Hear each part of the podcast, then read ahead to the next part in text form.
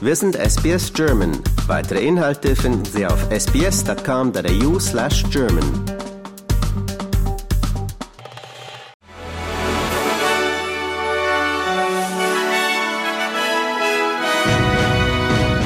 Mit einem großen Festkonzert auf dem Roten Platz in Moskau feiert Russland heute den ersten Jahrestag der Annexion ukrainischen Gebiets. Zwar kontrollieren die russischen Besatzer keine Region ganz und mussten auch schon okkupierte Teile angesichts der Gegenoffensive der Ukraine wieder aufgeben. Dennoch verfolgt die Atommacht in ihrem bereits seit mehr als eineinhalb Jahren andauernden Angriffskrieg weiter das Ziel einer kompletten Einnahme der östlichen Gebiete der Ukraine.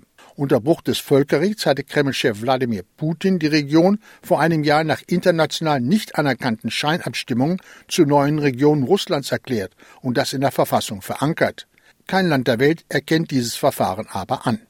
Der australische Verteidigungsminister Marles hat entschieden, dass der Pannenhelikopter vom Typ MRH-90 schon ein Jahr vor seiner Ausmusterung am Boden bleiben wird.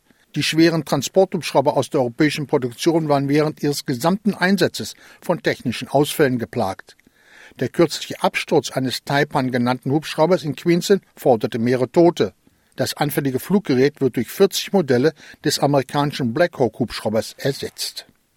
Die Gletscher in der Schweiz haben seit 2022 so viel Eis verloren wie vorher in einem Vergleichszeitraum von 30 Jahren. Und Wissenschaftler warnen vor einer krisenhaften Entwicklung. Die Akademie der Naturwissenschaften der Schweiz warnt, die Gletscher schmelzen immer schneller und die Beschleunigung ist dramatisch. Gletscher sind unter anderem als Wasserspeicher von großer Bedeutung. Dies betrifft auch die Wasserkraftwerke in der Schweiz, aus denen rund 60 Prozent der in dem Alpenland erzeugten Energie stammt. In der Nacht von Samstag auf Sonntag schaltet Australien wieder auf Sommerzeit. Dann müssen die Uhren eine Stunde vorgestellt werden. Ausgenommen von dem Wechsel sind Queensland, das Northern Territory, Western Australia und die Christmas- und Kokosinseln. In Deutschland, Österreich und der Schweiz gilt ab dem letzten Wochenende im Oktober die Winterzeit. Dann werden die Uhren eine Stunde zurückgestellt. Der 2014 im Alter von 83 Jahren verstorbene österreichische Oscar-Filmpreisträger Maximilian Schell soll jahrelang seine minderjährige Nichte sexuell missbraucht haben. Diese Anschuldigung erhebt Marie-Therese Rehlin, Tochter von Maximilians Schwester Maria Schell. Die jetzt 57-jährige Schauspielerin beschreibt die Übergriffe in ihrem Anfang Oktober erscheinenden Buch Szenen keiner Ehe.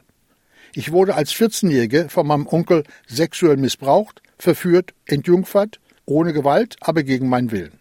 Kritiker bemängeln, dass die Anschuldigungen gegen den beliebten Schauspieler Shell erst zehn Jahre nach seinem Tod bekannt gemacht werden, zeitgleich mit der Promotion des neuen Buches seiner Nichte. Auf dem Oktoberfest sollen zwei italienische Touristen den Hitlergruß gezeigt haben. Wie die Polizei mitteilt, filmten sich die zwei 24-Jährigen dabei mit ihren Handys und ließen sich von ihren Begleitern bejubeln. Die beiden wurden vorläufig festgenommen. Außerdem hat demnach ein 19-Jähriger in einem Festzelt ebenfalls den Hitlergruß gezeigt. Er schlug zudem einem anderen Wiesengast mit der Faust ins Gesicht. Alle drei Männer wurden angezeigt, wegen des Verwendens von Kennzeichen verfassungswidriger Organisationen. Und das war der German Newsflash an diesem Freitag.